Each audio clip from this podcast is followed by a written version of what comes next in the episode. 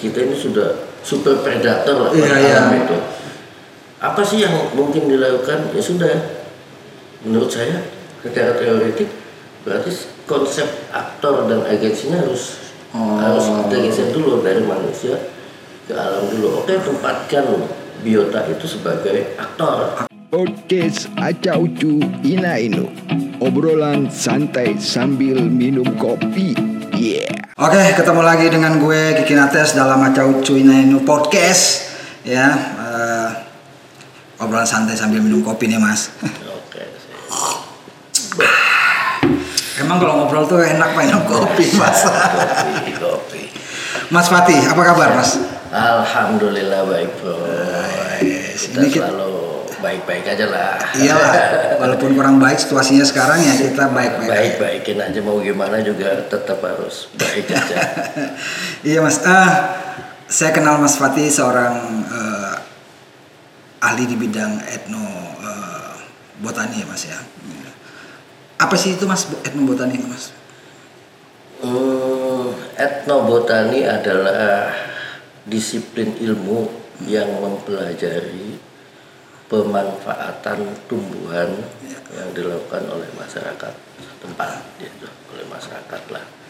Jadi itu ada nah etnobotani itu kombinasi dari disiplin ilmu bi- biologi, biologi dan disiplin ilmu antropologi. Ya. Eh, biologi eh, dibutuhkan eh, ilmu biologi dibutuhkan di etnobotani itu untuk mengetahui apa sih tumbuhan itu jenisnya apa karakternya apa segala macam. Eh, sementara ilmu antropologi dibutuhkan dalam kajian atau penelitian etnobotani untuk mengetahui mendalami tentang masyarakatnya itu sendiri. Gitu. Jadi memang harus komunikasi idealnya dan sebagai sebagai disiplin ilmu ya masih relatif baru ya tahun abad 19 awal lah 18 sekian. Eh, begitu mulai me- tanda kutip ya mungkin me- mematenkan disiplin ilmu etnobotani gitu baru kemudian setelahnya berkembang berkembang. Ya, berarti yang menarik di sini adalah bagaimana eh, tumbuhan itu yang berkembang di masyarakat ya khususnya di Indonesia mungkin ya. eh, yang yang kita ketahui itu pasti banyak tumbuh-tumbuhan yang bermanfaat ya. Betul. Eh, sehingga itu dipetakan Hmm. mana yang eh, mulai habis atau mulai terkikis eh, pembangunan ekon- pembangunan mungkin itu yang akan diperdayakan Sep- eh, seperti apa mas penyebaran di Indonesia ini mas? Sejarahnya seperti apa sih? Ya juga kalau kalau kita lihat eh, historis dari etnobotani itu itu kan sebenarnya shortcut shortcut shortcut dari dari para saintis ya. Jadi eh, kalau mempelajari langsung tumbuhannya mungkin perlu perlu waktu lama Iya. mengenal karakter, masuk ke lab atau apa segala macam eksplorasi. Walaupun ini nanti juga masih tetap ada, tapi ada kemudian ya tadi ya, begitu ya seperti aja. Ngapain kita capek-capek? Kira-kira kan gitu bahasa bahasa kasarnya. Ngapain kita cari eh, kita capek-capek meneliti pohon itu, tumbuhan ini? Ya udah, itu masyarakat yang tinggal di hutan dekat hutan atau apa mesti sudah memanfaatkan itu Iya. tinggal kita tanya tinggal kita gali apa tumbuhan yang bermanfaat yang mereka gunakan untuk pengobatan untuk kosmetik untuk ritual untuk pangan Oke. Dan kebutuhan lainnya untuk papan.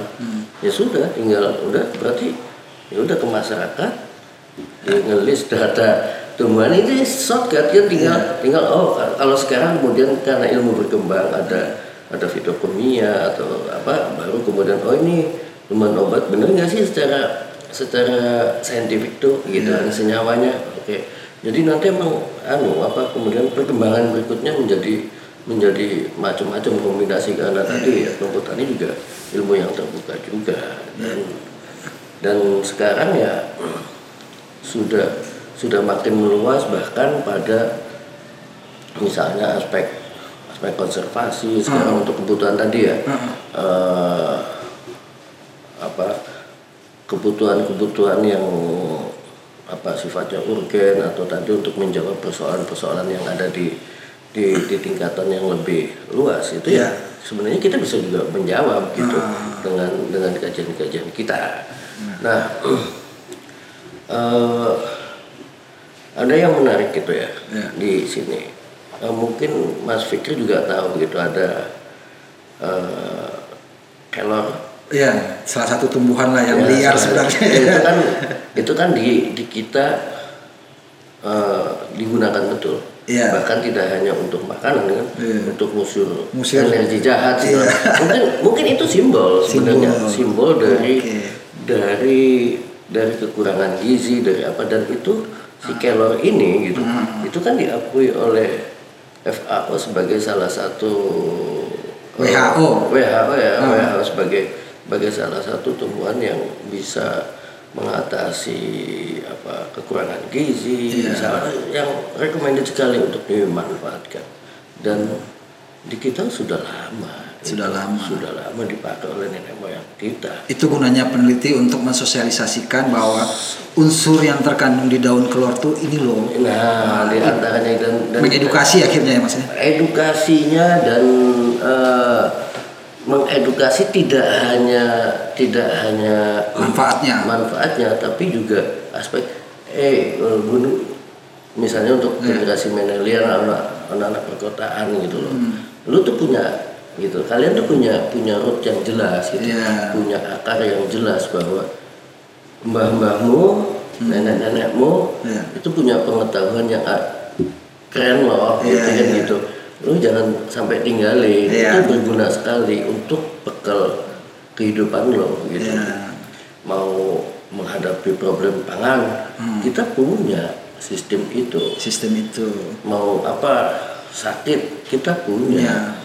pengobatannya Ya, makanya ada apotek-apotek hidup yang mungkin betul diinisiasi. ya. segala macam ya akhirnya ya seperti itu dan eh, ya memang sayangnya ya ya sayangnya sih tapi ya sebenarnya sudah sudah sudah di beberapa tempat sudah mulai rintisan-rintisan seperti itu sudah ada Iya. tapi eh, ya belum belum begitu membumi ya kalau Membumi. bahasanya Pak Quraisy kan membumikan Al-Quran gitu ya kalau ini membumikan etnobotani mengembali Iya. artinya bahwa kemudian ya syukur sih gitu ada ada pandemi satu sisi kemudian orang eh eh lu punya apa ya kan gitu Iya. eh gue nanya ibu saya yang di kampung deh nanam apa ya dulu kayaknya Ah. kalau apa kan gitu dan ya itu secara teori misalnya di, dikenal dengan urban urban farming Urban farming ya. jadi kita menanam di lahan kecil tapi ya kita ya Bermanfaat buat rumah minimal. manfaat rumah nah untuk obat ketika anak panas oh ya nanamnya ini aja deh untuk panas dan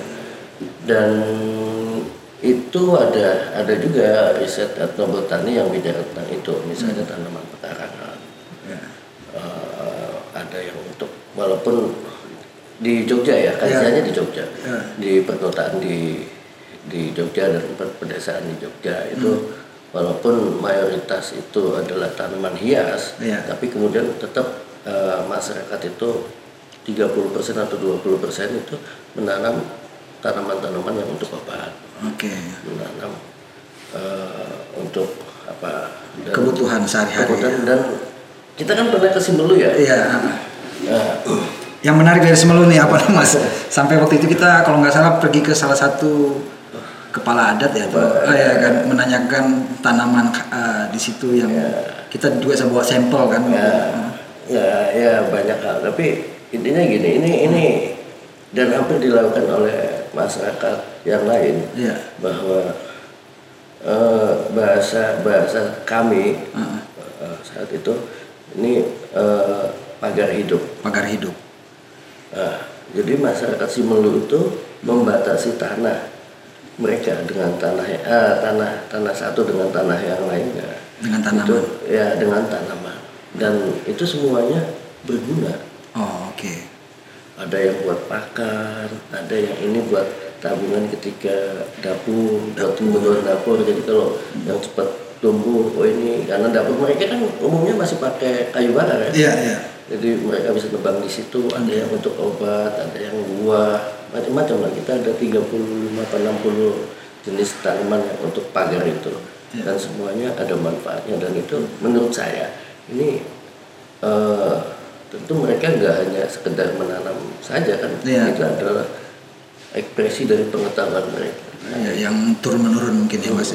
Iya mas kan berarti kan Indonesia ini masalah ketahanan pangan harusnya nggak nggak ada problem harusnya ya ketahanan pangan maksudnya baik sebenarnya bisa dilakukan di rumah juga bisa juga dilakukan dengan masif ya artinya eh, perkebunan atau eh, sawah dan segala macam sehingga mungkin saya saya saya prediksi ya ketahanan pangan Indonesia emang sebenarnya harus terjaga eh, kestabilannya kan gitu mas ya. Kalau seandainya eh, apa eh, se- semua ini sebenarnya ada peran yang lain nggak sih mas masalah ketahanan pangan? Kan kan ada ada isu ketahanan pangan ada isu eh, apa namanya eh, Indonesia harus mengimpor sesuatu dari luar gitu. Itu kan artinya saya lihat bahwa negara Indonesia negara agraris juga gitu sehingga sepertinya pasti ada aspek lain nih masalah ketahanan pangan ini. Ya apa saya saya saya nggak ngomong aspek lainnya. Ah. Ya, itu biar karena saya nggak nggak menguasai dan Iya. juga nggak tahu. Tapi gini aja. Iya. jadi kita di iklim tropis. Iya benar kemudian kita tanahnya luar biasa subur. Subur. Salah satu lagu itu kan jelas Iya. tempat kayu dan batu jadi tanaman. Wah ya plus plus ya. Ya.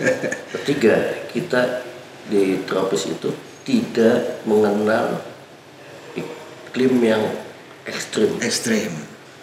Bahkan se ekstrim apa pun iklim di kita. Ah mau hujan badai segera segede apa pun mau apa orang masih bisa keluar untuk cari makan ya nah apa sih dampak eh, ketika nggak ada ik- iklim yang ekstrim? Ya ya kalau kalau misalnya di yang yang yang temprin temprin itu ya temprin temprin itu mereka kan harus harus save makanan loh. Ya ketika mau musim dingin. Ya makanya ada stok eh, barang ya. stok barang kan makanya apa apa eh, winter is coming Iya, gitu di di- Game of Thrones. Itu. itu apa sih? Ya karena Iya. karena di musim dingin itu mereka harus nyetok makanan. Makanan. Karena nggak mungkin keluar. Karena nggak mungkin keluar kalau kalau musim dinginnya sangat ekstrim. Begitu juga kalau lagi musim panasnya ekstrim. Ya nggak ada yang tumbuh misalnya atau apa. Nah di kita tuh nggak mengalami. Jadi apa?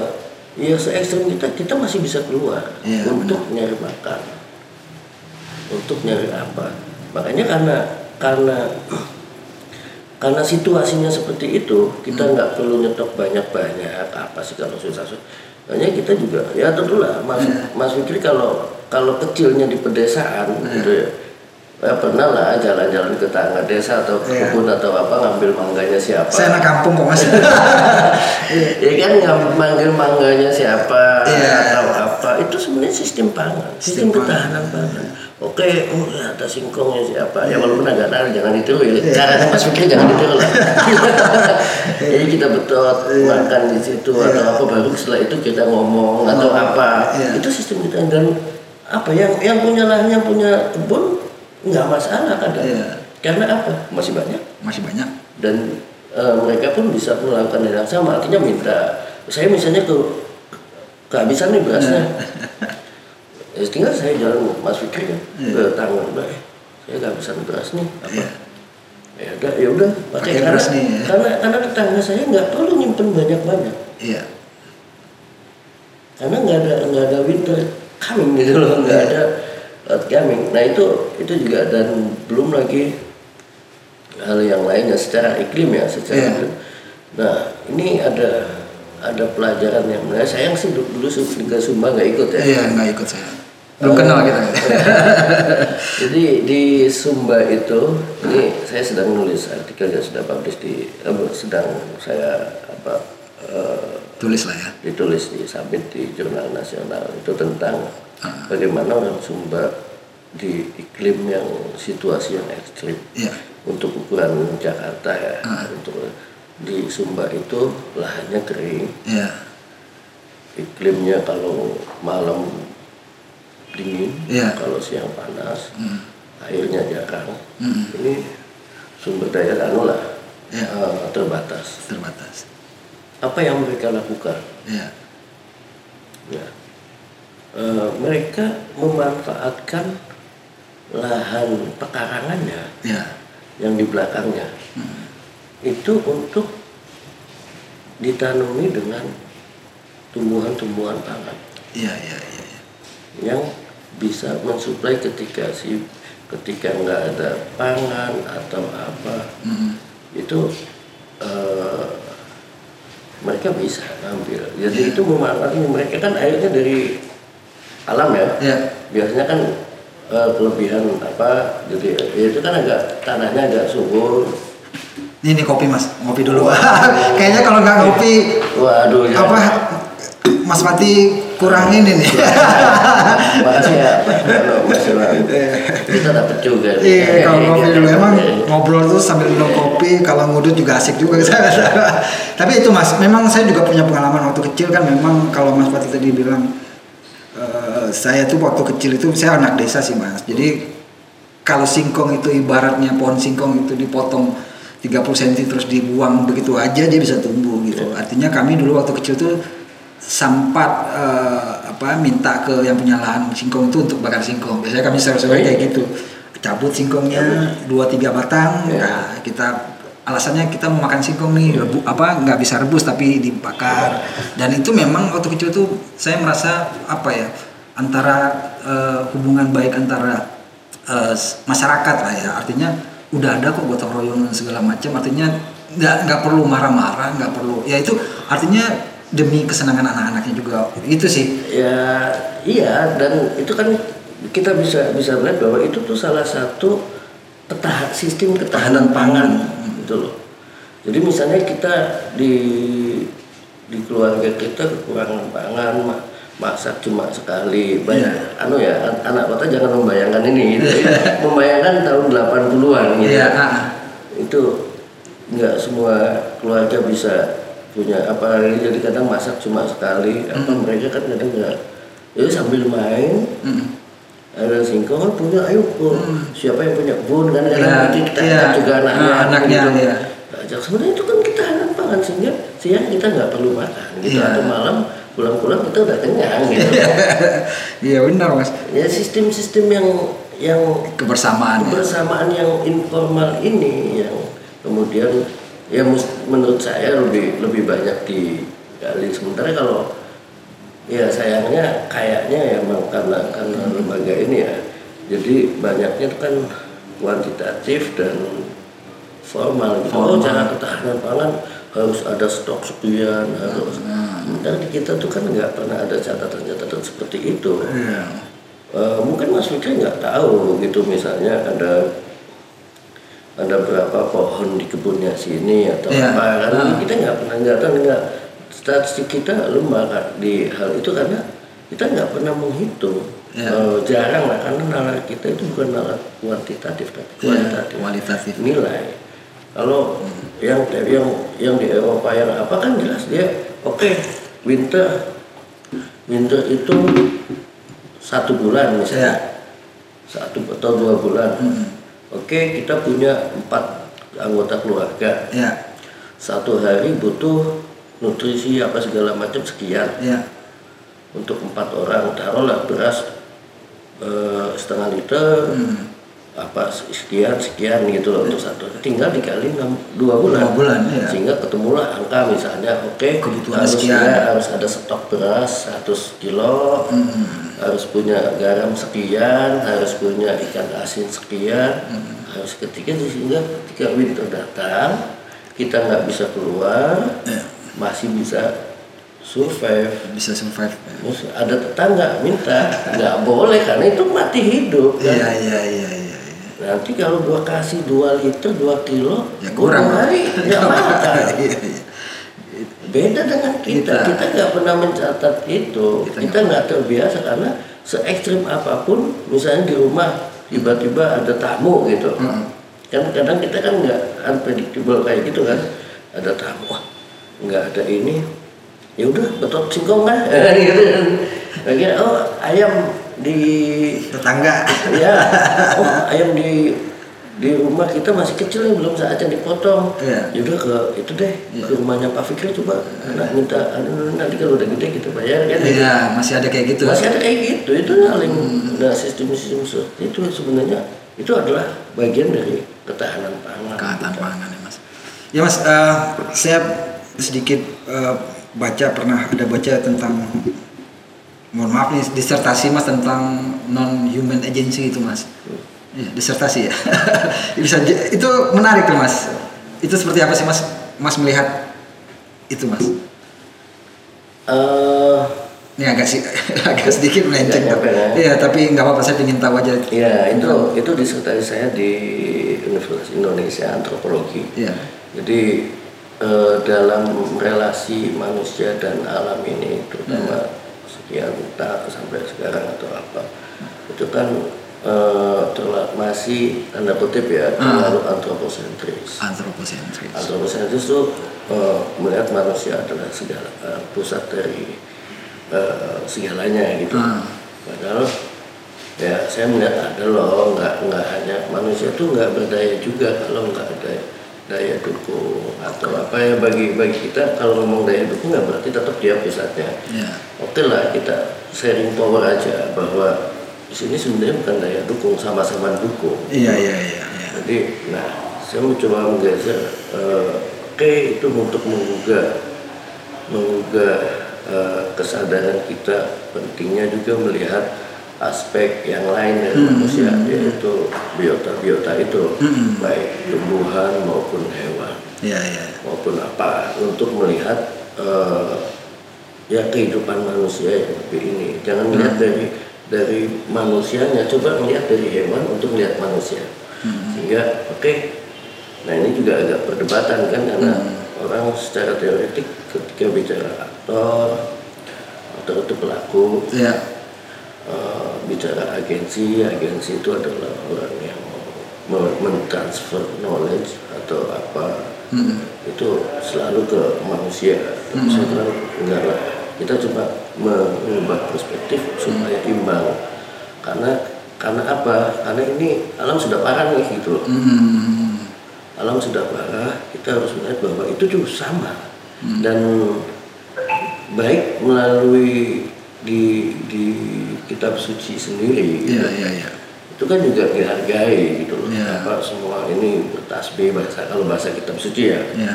bertasbih pada Tuhan semua anu jadi artinya kan dalam konteks ini sama gitu Iya. dengan sama manusia juga bertasbih walaupun ya nggak kadang nggak juga gitu Iya.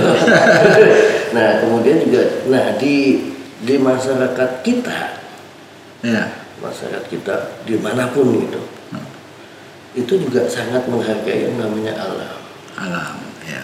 alam ada misalnya ambil contoh deh di daerahnya Mas Fikri Mm-mm. mana Padang ya? Padang saya. Padang menyebut harimau itu apa nenek Ah, aduh saya lupa. nah ini udah itu tuh lagu lama ini itu kan ada Iya. ada kalau nggak nenek datuk Datu, datu, Datuk. datu. apa sih nah itu kan berarti penghargaan orang terhadap terhadap binatang, Binatang. terhadap biota, terhadap aspek biologi, bagian dari biologi.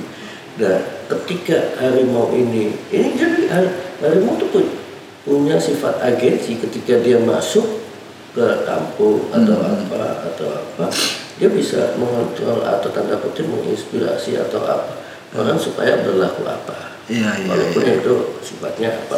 Tapi artinya sebenarnya orang-orang dulu tuh sangat menghargai alam Iya, iya. kita mau nebang pohon satu pohon aja harus ada Harus sesajen dulu, Harus harus ritual dulu. ritual dulu ya. itu bagi mungkin bagi kalangan kota dianggap aneh Iya. ada sebagian ngomong itu musuh atau apalah Iya. bukan Ma, bagi saya itu adalah cara orang dulu kita Menghargai. menghargai alam Iya. karena apa menempatkan alam itu sama sama-sama makhluk Tuhan Iya. sama-sama bertasbih kalau bahasa agama sama-sama menjalani kodratnya. Nah, terus apa bedanya? Kan kira-kira gitu Iya. ini juga harus dihargai juga. Iya, iya. Berarti ada kalau saya bilang itu ada sebuah relasi antara manusia, hewan, tumbuhan dan eh, habitat yang ada di situ ya untuk menjaga keseimbangan alam pada dasarnya supaya alam itu tidak tidak hilang begitu saja, tidak punah begitu saja, tapi ya itulah bentuk karena manusia ini juga sebagai manusia yang paling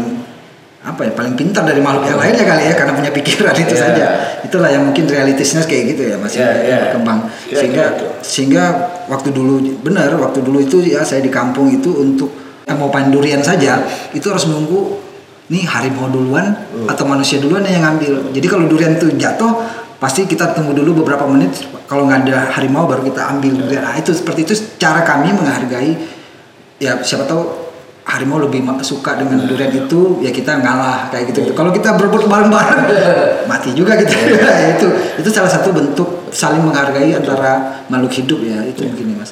Ya itu Ya. yang menarik mas. Ya, jadi saya mencoba mencoba membalikan kita pada fitrahnya. Fitrahnya. fitrah, fitrah orang Indonesia. Bahwa ya kita di tradisi Indonesia, budaya Indonesia di mana pun itu sangat menghormati, menghormati alam, Alam. apa pun itu binatang, tumbuhan atau sungai atau apa. Nah, karena sudah tadi karena tadi sudah menurut saya sudah terlalu antroposentris kita ini sudah super predator lah pada Iya, iya. alam itu apa sih yang mungkin dilakukan ya sudah menurut saya secara teoretik berarti konsep aktor dan agensinya harus Oh. harus kita geser dulu dari manusia ke alam dulu oke tempatkan biota itu sebagai aktor aktor supaya you tuh nggak terlalu dominan gitu dengan dengan dengan pikiran lu dengan lu tapi ini juga Oh. ada ya tadi menarik misalnya oh iya eh, ya ya itu kan juga kesadaran oh ya kita nanam itu di di lahan yang menjadi rumahnya Habitatnya. rumahnya si Harimau, ya. itu Hmm. Nah tanda kutip kan dia biasanya di situ ada apa nyari makan atau Hmm. apa maka ketika ketika durian itu datang ya sudah haknya yang punya wilayah dulu lah gitu. yang punya alam itu si harimau ini untuk makan Iya. tapi ternyata setelah ditunggu sekian hari misalnya satu Iya. hari atau apa oh ya berarti ini mereka nggak mau atau kenyang atau Iya. apa ya sudah kan haknya sudah di itu loh Iya, iya. kita kitanya kewajibannya kan sudah Iya. pada pada alamnya belum nunggu nanti yang ada ini dulu ada ini ya banyak Banyak. banyak itu variasi banyak Hmm, ngopi dulu mas Iya itu sih mas. Iya pengalaman-pengalaman saya waktu di desa sih sangat menarik sih. Ada kayak misalnya eh, tanaman kumis kucing kayak gitu-gitu. Khasiatnya eh, buat apa? Terus ada tanaman-tanaman sirih eh, yang kalau dicampur dengan gambir tuh nanti menjadi eh, menguatkan gigi orang-orang tua dulu. Jadi orang-orang tua dulu tuh nggak gosok gigi tapi dia makan sirih. Cukup makan sirih, daun sirih sama gambir itu eh, sama cengkeh sedikit udah jadi merah mukanya giginya itu saya tanya sama nenek saya itu, kenapa nek makan sirih ya biar nanti kalau nenek udah nenek udah tua nih padahal dia udah tua juga saat itu gigi saya masih bisa ngunyah gigi gue saya masih kuat oh gitu ya. Sementara kita menggunakan pasta. Yang menarik. Artinya sebelum adanya teknologi ya sebelum adanya sekarang ini eh, apa namanya ke, ke- kebaruan lah ya, kalau saya menyebutnya. Mungkin nenek moyang kita juga dengan memanfaatkan alam dengan memanfaatkan tumbuhan yang ada di di, di alam ini mereka bisa bertahan mas. Ya, ya kan? Ya coba mas Fikri bayangin ya. Ah, kita hidup di ring of fire. Iya iya. ini menarik nih. Ring of fire artinya cincin api kebencanaan. Iya iya. Ulah, kita lalu lah dari bencana itu. Iya, mau iya. dari apa pun ada. Ah. tapi kita masih tetap ada. Iya. Dan itu kan terus kan mem- memproduksi memperbarui pengetahuan-pengetahuannya untuk bertahan itu. Iya.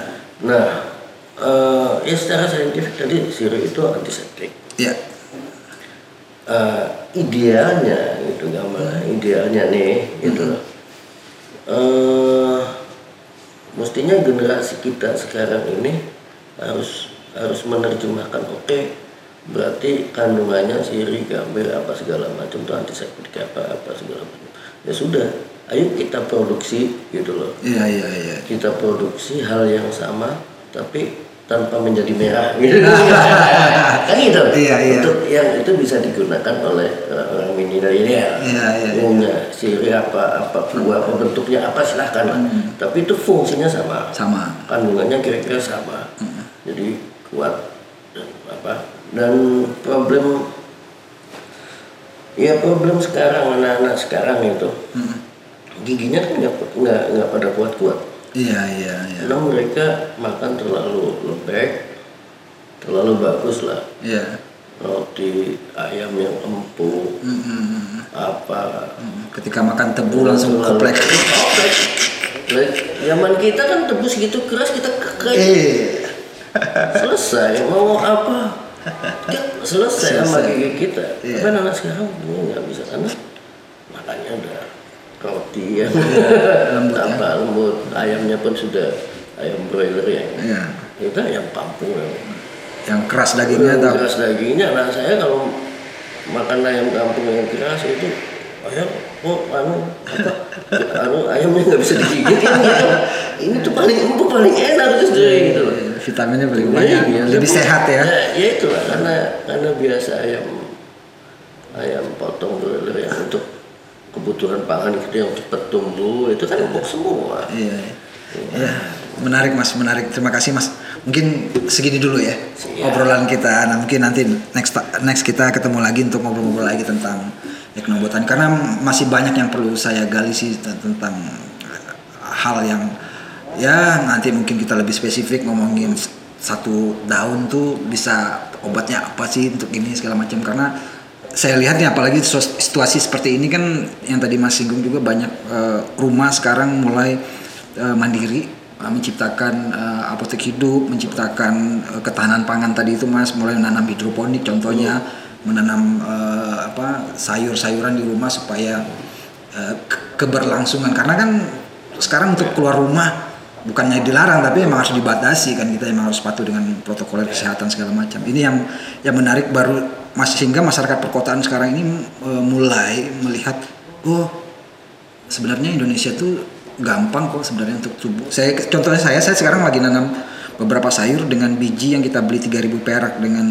eh, kapasitas eh, 100 biji gitu misalnya itu bisa hidup satu bulan mas. Jadi bisa bertahan hidup kan? Bertahan hidup untuk nanam sayur walaupun dalam fase satu bulan baru panen ya. Tapi ibaratnya sebenarnya kita bisa kok gitu. Kenapa kita nggak mau mulai? Masalahnya itu mas. Ya urban urban tadi Urban farming itu tadi. farming tadi. Iya. jadi kita harus juga memanfaatkan ruang terbatas. Ya nah ah, nggak tadi terkait dengan sebelum ini ya. Ya, sebelum- terkait tadi eh, harusnya yang menarik tuh saya tuh sedang tanda kutip ya ya sedang tergila-gila dengan yang namanya kemenyan. Wis ah ini nih. Mungkin nanti kita bahas kan. Kemenyan itu nanti tunggu. Saya gitu iya waktu itu kan saya pernah datang ke UI ngomongin kemenyan itu Ngomongin ya. kemenyan. iya iya Ya, itu saya nanti. tergila-gila dengan kemenyan. Iya itu menarik tuh mas. Nanti kita bahas mas. Oke, Oke, kita break dulu, Mas. Oke. sip. Sip. Terima kasih, Mas. Oke. Podcast Aca Ucu Ina Inu. Obrolan santai sambil minum kopi. Yeah